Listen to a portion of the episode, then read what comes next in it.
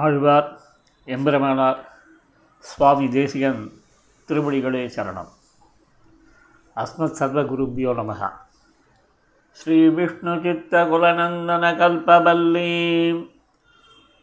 ஸ்ரீரங்கராஜ ஹரிச்சந்தன யோகதிருஷ்யாம் சாக்ஷாத் க்ஷமாம் கருணயா கவனாமிவான்யாம் கோதாமனன்யசரண சரணம் பிரபத்யே. திருப்பாவை மூன்றாம் பாட்டு, மூன்றாம் நாள், மார்கழி மூன்றாம் நாள். முதல்ல பாசுரத்தை பார்ப்போம். ஓங்கி உலகளந்த உத்தமன் பேர் பாடி நாங்கள் நம் பாவைக்கு சாற்றி நீராடினால் தீங்கின்றி நாடெல்லாம் திங்கள் மும்மாறி பெய்து ஓங்கு பெரும் சென்னல் ஊடு கயல் புகழ பூங்குவளை போதில் பொறிவண்டு கண்பழுப்ப தேங்காதேவுக்கிருந்து சீர்த்த முறை பற்றி வாங்க உடன் நிறைக்கும் வள்ளல் பெறும் வசக்கள் நீங்காத செல்வம் நிறைந்தேரோரும்பாவாய். இது மூன்றாம் பாட்டு. இதில் முக்கியமான பதம், வார்த்தை பகவானுக்கு சுரூப நிரூபக தர்மம், நிரூபித சுரூப விசேஷனம். இது இரண்டையும் நம்ம எப்போ பார் காலக்ஷேபாதிகளில் கேட்டுகிட்டே இருப்போம். அது ஒரு பக்கம் இருக்கட்டும். அதில் இந்த கல்யாண குணங்களை சொல்லக்கூடியதில், இந்த கல்யாண குணங்களை சொல்லக்கூடிய பதங்களில் ஒரு உத்தமமான பதம் உத்தமன்னே பேர். உத்தமமான பதம் உத்தமன். என்ன பண்ணியிருக்கான் பாருங்க. ஓங்கி உலகளந்த உத்தமன், ஓங்கி உலகளந்த உத்தமன். சரி, அது பெரிய காரியம், பெரியவன்னு சொல்லலாம். உத்தமன்னு இங்கே போட வேண்டிய அவசியம் என்ன? பண்ண காரியமான உத்தமமான காரியமா? ஒருத்தண்ட சொல்கிறது ஒன்று, செய்கிறது ஒன்று அப்படின்னு இருக்கு. எப்படின்லாம் விசாரம் வரப்போகுது, பார்ப்போம். இதில் ஓங்கி உயர வளர்ந்தது இது பகவானோட திருவடி. ஓங்கி உலகு மூன்று லோகங்களையும் அளந்த தன் திருவடிகளாலேயே அளந்தான். இதுக்கு ஒன்றும் பெரிய வேறு ஸ்கேல்லாம் இல்லை. அந்த ஸ்கேல் ஸ்தானத்தில் அவன் திருவடியே கையால் முழம் போட்டு பார்த்துருக்கோம், கையால் அளவிட்டு பார்த்துருக்கோம், காலை கொண்டு. ஆனால் இங்கே கால்னு பதம் நம்ம பகவானுக்கு யூஸ் பண்ணக்கூடாது. பகவத் திருவடி, பகவத் திருவடியை கொண்டு அந்த லோகங்களை அளந்தானே, அந்த காரியத்தை பண்ணவன்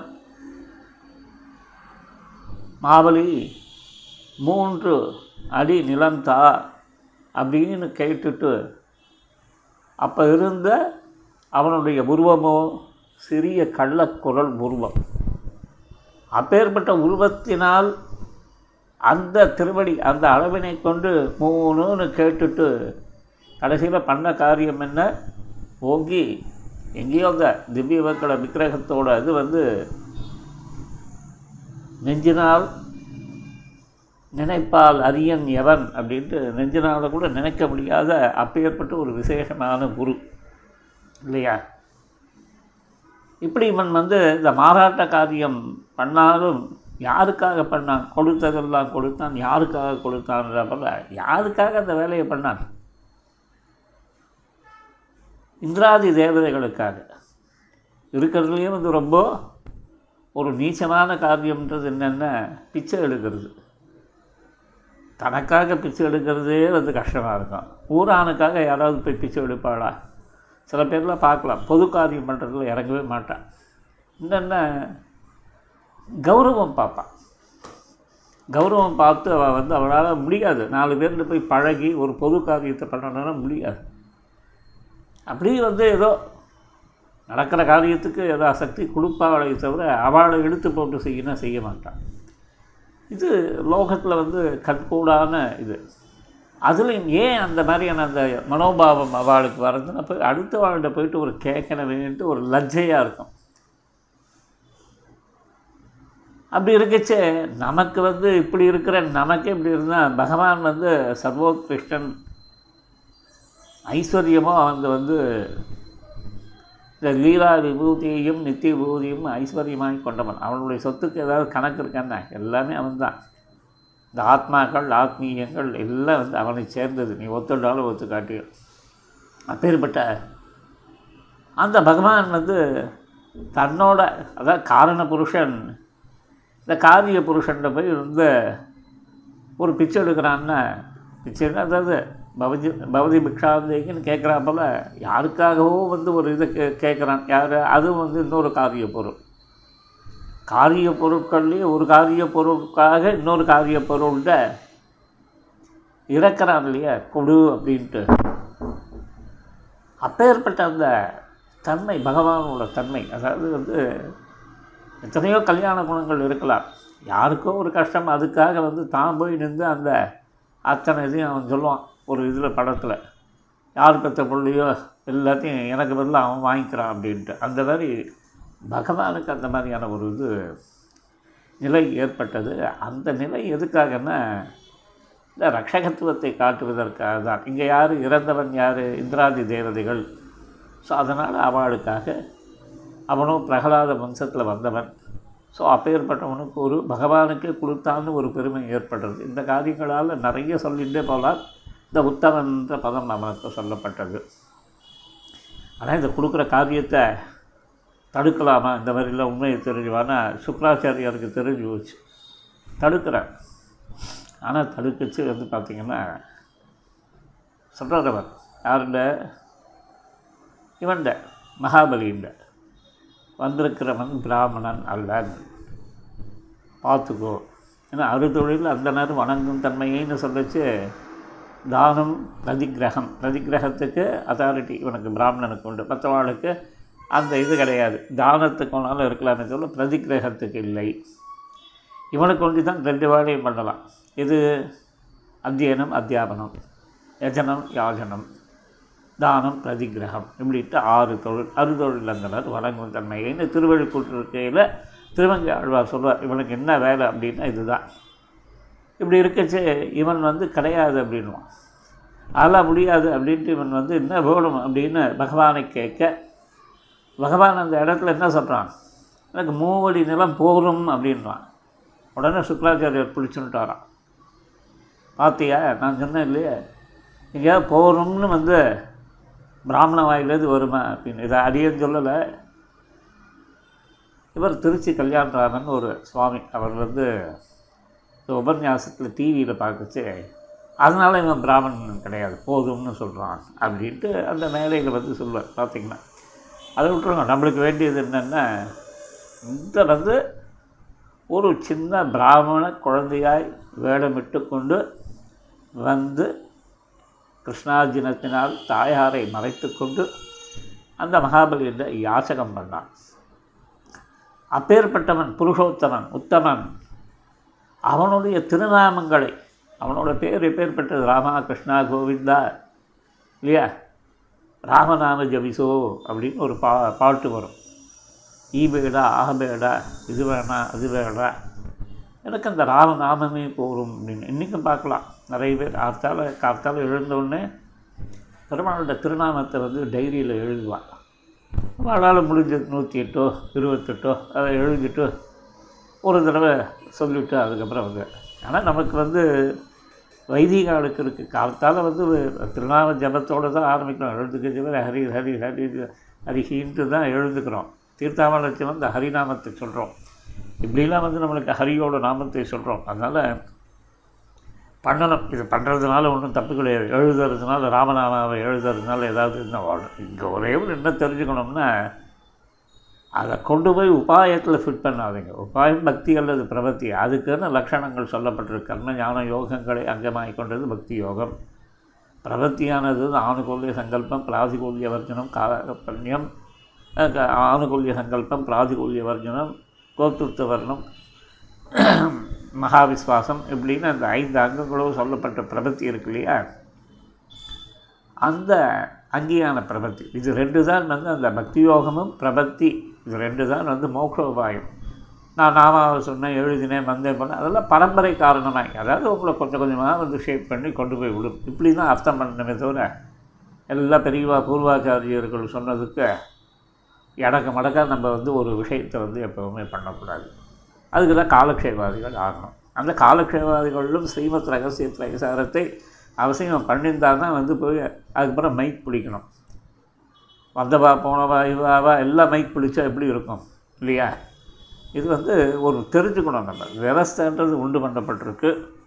நம்ம பெரியவாழ்கிட்ட வந்து காலக்ஷேபாதிகள் பண்ணால் தான் அந்த உபன்யாசத்தில் வந்து தப்பு வராமல் இருக்கும். அதாவது பரதத்துவத்தில் தப்பு வராமல் இருக்கும், உபாயத்தில் தப்பு வராமல் இருக்கும், புருஷார்த்தத்தில் தப்பு வராமல் இருக்கும். இல்லைன்னா வந்து ஏதாவது ஒரு விஷயத்தில் மாட்டிட்டு முழிப்போம் இல்லையா?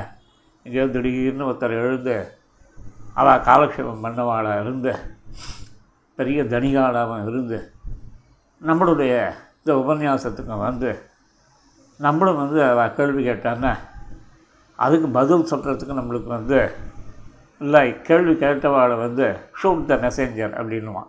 இந்த ப்ரெஸ்லெல்லாம் பார்த்திங்கன்னா அந்த மாதிரி மெசேஜை விட்டுட்டு மெசேஞ்சரை ஷூட் பண்ணுறது கிளம்பிடுவோம். ஸோ அது வந்து ஒரு அது எதனாலன்னா இந்த பேசிக் வந்து நம்மளுக்கு வந்து பூர்வாச்சாரியர்கள் நிர்தாரணம் பண்ண விஷயத்தை ஸ்ரீ வைஷ்ணவத்தில் தெரிஞ்சுண்டு அந்த வழியிலேயே உபன்யாசம் என்ன லௌகிகம் பேசக்கூடாதுன்னா லௌகிகம்லாம் பேசலாம், பட் சாஸ்திர விஷயத்தை மறக்காமல் வந்து அதை அதில் இந்த டீவியேட் ஆகாமல் பார்த்துட்டோம்னா லௌகிகம் பேசிச்சு அது ஒரு தப்பாக தோணாது. இல்லைன்னா வந்து நம் கண் முதலே முன்னே நின்று எல்லாம் நம்மளை பயமுறுத்திகிட்டே இருக்கும். அதாவது நண்டு சுண்டு எல்லாம் அப்படியே இங்கே வந்து மேற்கொண்டு போவோம். இது ஏன்னா அது உபன்யாசமாக இருக்கிறதால எல்லா விஷயங்களும் வந்து வர ஆரம்பிக்கிறது. ஏன்னா நம்ம என்ன எதுவும் எழுதி வச்சுட்டு ஒரு கோர்வையால் இது பண்ணுறது இல்லையே, அப்படியே வந்து பதங்களை பார்த்துட்டு அனுபவங்களை வச்சுட்டு நம்ம சொல்லிகிட்டு இருக்கோம். அங்கங்கே ஏதாவது வந்து உபன்யாசத்தில் அந்த டிவியேட் ஆகி போகிறதுக்கு சான்சஸ் உண்டு. திருப்பியும் வந்து அந்த விஷயத்துக்கு வந்து சேரணும். அதுதான் இங்கே வந்து என்ன சொன்னார், நான் இது வந்து ஓங்கி முழங்கணந்த உத்தமன் பேர்பாடி அவனுடைய திருநாமத்தை சொல்லி நாங்கள் நம் பாவைக்கு இப்போ பண்ணுறோமே விரதம், அதை சாற்றி நீர் ஆடினார். சாற்றி நீர் ஆடினால்னா அதாவது இது வந்து நல்ல ஒரு கம்ப்ளீட்டாக வந்து என்ன சொல்கிறதுனா ஃபுல் ஃப்ளெட்ஜாக இறங்கி அந்த விரதத்துக்கு உண்டான அத்தனை இதுவும் வந்து எப்படிலாம் வந்து சொல்லப்பட்டிருக்கோ அதெல்லாம் நம்ம வந்து ஒரு ஃபாலோ பண்ணுறது, செட் ஆஃப் ரூல்ஸை ஃபாலோ பண்ணுறோம் இல்லையா? இதுன்னு சொல்லியாச்சுன்னா பிரபத்தின்னு சொல்லியாச்சுன்னா ஸ்வனிஷ்டை, முக்தி நிஷ்டை, ஆச்சாரிய நிஷ்டை, பாகவத நிஷ்டை அப்படின்னா இந்த செட் ஆஃப் ரூல்ஸுக்குள்ளே தான் நம்ம ஆப்ரேட் ஆகணும். இதுக்குன்னு இன்னொன்று 5, 6, 7 எதையோலாம் சொல்லிகிட்டு இருக்க முடியாது இல்லையா? அப்படி சாற்றி நீர் ஆடினார். இந்த பாவைன்ற ஒரு விரதத்தை கொண்டு ஒரு அதை ஒரு யாஜ்யமாக்கி அதனை கொண்டு நீராடினான், ஸ்நானம் செய்தால் ஒரு தீர்த்தா மாடுறோன்னு வச்சுக்கோங்க இல்லையா? எந்த ஒரு நல்ல காரியம் பண்ணுறதா இருந்தாலும் அப்படியே புளிச்ச கண்ணோடையும் கசப்பு வாயோடையும் வைதிக காரியத்தை வந்து ஆசமனத்தை பண்ணி சங்கல்பம் பண்ணி இது பண்ணி எல்லாத்தையும் பண்ண முடியுமாண்ணா? அந்த தீர்த்தா மாடினோடனே தானே ஒரு ஃப்ரெஷ்னஸ் நம்மளுக்கே வந்து ஒரு பிறவி எடுத்தாப்போல் ஒரு ஃபீல் வருது இல்லையா? அது தீர்த்தாமடுறது ரொம்ப முக்கியம். இப்படி ஸ்நானம் செய்தால் நாளெல்லாம் தீங்கின்றி, முதல்ல நம்ம பண்ணுற காரியம் என்ன, நீ ஒழுங்காக ஒரு தீங்கு இல்லாமல் காரியம் பண்ணாதான் நாட்டுக்கு தீங்கு வராமல் இருக்கும் இல்லையா? அப்போ பிராமணனுக்கு நிறைய நித்திய நைமித்திய கர்மானுஷ்டானங்களில் சொல்லப்பட்டிருக்கு. அதை யதாசக்தி வந்து இவன் விடாமல் காலதேச வர்த்தமானங்களை பார்த்துட்டு அதுக்குன்னு இஷ்டத்துக்கு இவருக்கு எனக்கு என்ன பிடிச்சிருக்கோ அதுதான் ஊருக்கு பிடிக்கணுன்ற அந்த கதையெல்லாம் பண்ணக்கூடாது. நம்மளுக்கு வந்து சொல்லியிருக்கேன், இன்றைக்கி முடியலன்றதுக்கு ஒரு இது இருந்ததுன்னா அது முடியாத தன்மை தோண்டி தானே அது அளவுடு. அதை போய் ஜென்ரல் ரூலாக ஆக்க முடியாது. அதாவது எக்ஸப்ஷனை ஜென்ரல் ரூலாக ஆக்க முடியாது. அப்படி தீங்கின்றி ஒரு தீமையும் இல்லாமல் ஆகும். இந்த மாதிரி நம்ம ஒழுங்காக பண்ணிட்டுருக்கோம் இல்லையா, நித்திய நைமித்திக கர்மாக்கள் விடாமல் ஒழுங்காக பண்ணுறோம், விரதங்கள்லாம் ஒழுங்காக பண்ணுறோம். ஏகாதசி விரதத்தை அனுஷ்டிக்கிறோம், மற்ற விரதங்கள்லாம் சனிக்கிழமை இது அது சிரவணம் கவனம் அதெல்லாம் வச்சுருக்கோம் வச்சுக்கல, அதெல்லாம் வேறு விஷயம். ஏகாதசியை வச்சுருந்துக்கணும், துவாதசி பாலனை பண்ணணும். முக்கியமாக இது ரெண்டும் நமக்கு தேவை இல்லையா. அதே போல் நமக்கு பந்த எந்த காரியங்கள் பண்ணுறோமோ இல்லையோ முக்கியமாக பந்து பரிபாலனம், அந்த ஸ்நேகிதனாலெல்லாம் ஒரு இது பண்ணுறது. இப்படிலாம் சொசைட்டியில் சாதாரண தர்மங்கள் விசேஷ தர்மங்கள் இதெல்லாம் நம்ம ஒரு கட்டுக்கோப்பாய் வைத்து கொண்டோமானால் மும்மாறி பெய்து, அதான் 3 மழை பெய்யும்னா பார்ப்போம். நம்ம அப்போ 3 மழை பெய்யலை மாதம் அப்படின்னா நம்மள்ட்ட ஏதோ சம்திங் ட்ரபிள் இருக்குதுன்னு தெரிஞ்சுக்கலாம். இப்படி பண்ணச்சு மழை பெய்யச்சு என்ன ஆகும்னா நாடானது வளம் பெறுறது இல்லையா. நாட்டோட வளம் என்ன வளம் இல்லை, இந்த திருநாட்டில்னு ஒரு பாட்டு வரும். அது மாதிரி இங்கே அந்த மும்மாறி பெய்யச்சு அப்போ நெல்லெல்லாம் எப்படி இருக்குது, ஓங்கு பெருஞ்சன் நெல்றது, ஓங்கி வளர்றது. இதை தான் நான் ஏற்கனவே சொன்னேன் நேத்தி பாசுரத்தில் கூட. அப்படியே தந்தையை அடிவர்த்தி பூர்வாச்சாரியர்கள் அடிவர்த்தி போகிற பழக்கம்தான் ஆண்டாளுக்கு. ஏன்னா அவர் தலை சாய்ந்து வணங்கும் தன்னரங்கம் என்றார். அவர் இந்த மாதிரி ஒரு வயல் வெளியிலேருந்து நடக்கச்சே பார்க்கச்சே நெற்கதிர்கள்லாம் பசுமே அப்படி வளர்ந்துருக்கச்சே பார்த்தா பெருமாள் உலகளந்த திருவடி மாதிரி இருக்கேன்னாராம் பெரியாழ்வார், 4ஆம் பத்தில் வருதுன்னு நினைக்கிறேன். அதே போல் சில நெற்கதிர்கள் அறுவடைக்கு தயாராக இருக்குது. அது எப்படின்னா பாகவதாளில் அடியேதாசன்னு தலை வணங்கி நிற்கிறா போல இருக்குன்னு. இப்படிலாம் இந்த உயர்வாய் சொன்னதை அப்படியே இங்கே கொண்டு வரான். அப்படியே ஓங்கி பெரும் சென்னலோடு கையல் புகழை அது நடுவில் என்ன பண்ணுறது, மீன்கள்லாம் இதுவாக இருக்குது. இதெல்லாம் நம்ம கொள்ளிடக்கரைகளில் போயிட்டு அழகாக இருந்தோம்னா அங்கே நல்லா பார்க்கலாம். இந்த விஷயங்கள்லாம் சின்ன சின்ன சின்ன சின்ன இதெல்லாம் இயற்கை ரசிப்பாளர்கள் இருப்பா இல்லையா, அதுலேயும் தெய்வத்தை பார்க்குறா இல்லையா. நம்மாழ்வார் சொன்னார் இல்லையா, எல்லாம் மலையை பார்த்தா எல்லாம் நாராயணன், இதை பார்த்தா நாராயணன் நாராயணன் நாராயணன்னு சொல்கிறாப்பில்ல, அந்த மாதிரி பார்க்கக்கூடியவாள்லாம் இருப்பாள். நம்மளுக்கு தெரியல, நம்மளை வச்சுட்டு எல்லாரையும் அளவுகோல் வச்சு பார்க்குறோம்.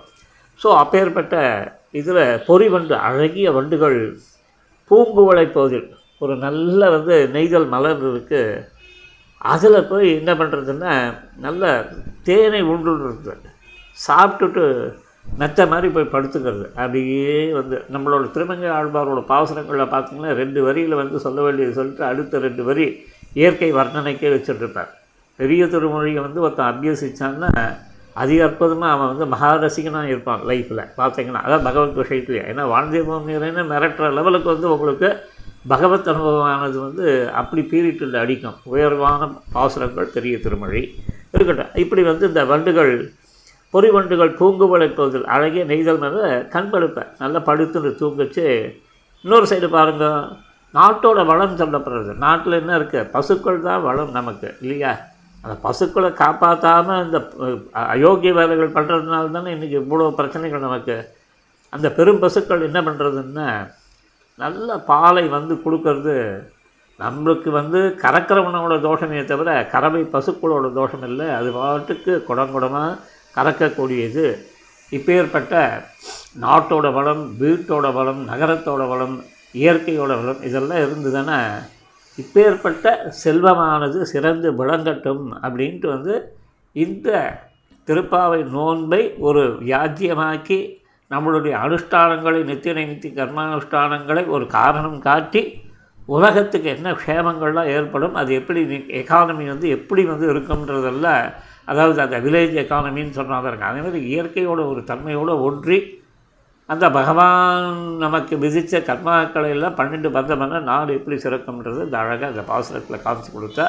கவிதார்கி சிம்மாய கல்யாண குலசாலினே ஸ்ரீமதே வெங்கடேசாய வேதாந்த குரவே நமஹ. இல்லை திருப்பி ஒரு தடவை பாசுரத்தை பார்க்கணும். என்னென்ன ஓங்கி உலகடந்த உத்தவன் பேர்பாடி நாங்கள் நம் பாவைக்கு சாற்றி நீர் ஆடினார் தீங்கின்றி நாடெல்லாம் திங்கள் மும்மாறி பெய்து ஓங்கு பெரும் சென்னலோடு கயலுகள பூங்குவளை பகுதியில் பொறிவண்டு கண்படுப்ப தேங்காதை புக்கிருந்து சீர்த்தமலை பற்றி வாங்க குடம் நிறைக்கும் வள்ளல் பெரும்பசுக்கள் நீங்காத செல்வம் நிறைந்து அப்படின்னு சொல்லி முடித்தார் ஆழ்வார் எம்பெருமானார் ஆச்சாரியர் தேசிகன். திருவுடியிலே சரணம். நாளைக்கு 4வது பாசுரத்தில் பார்ப்போம். அடியே.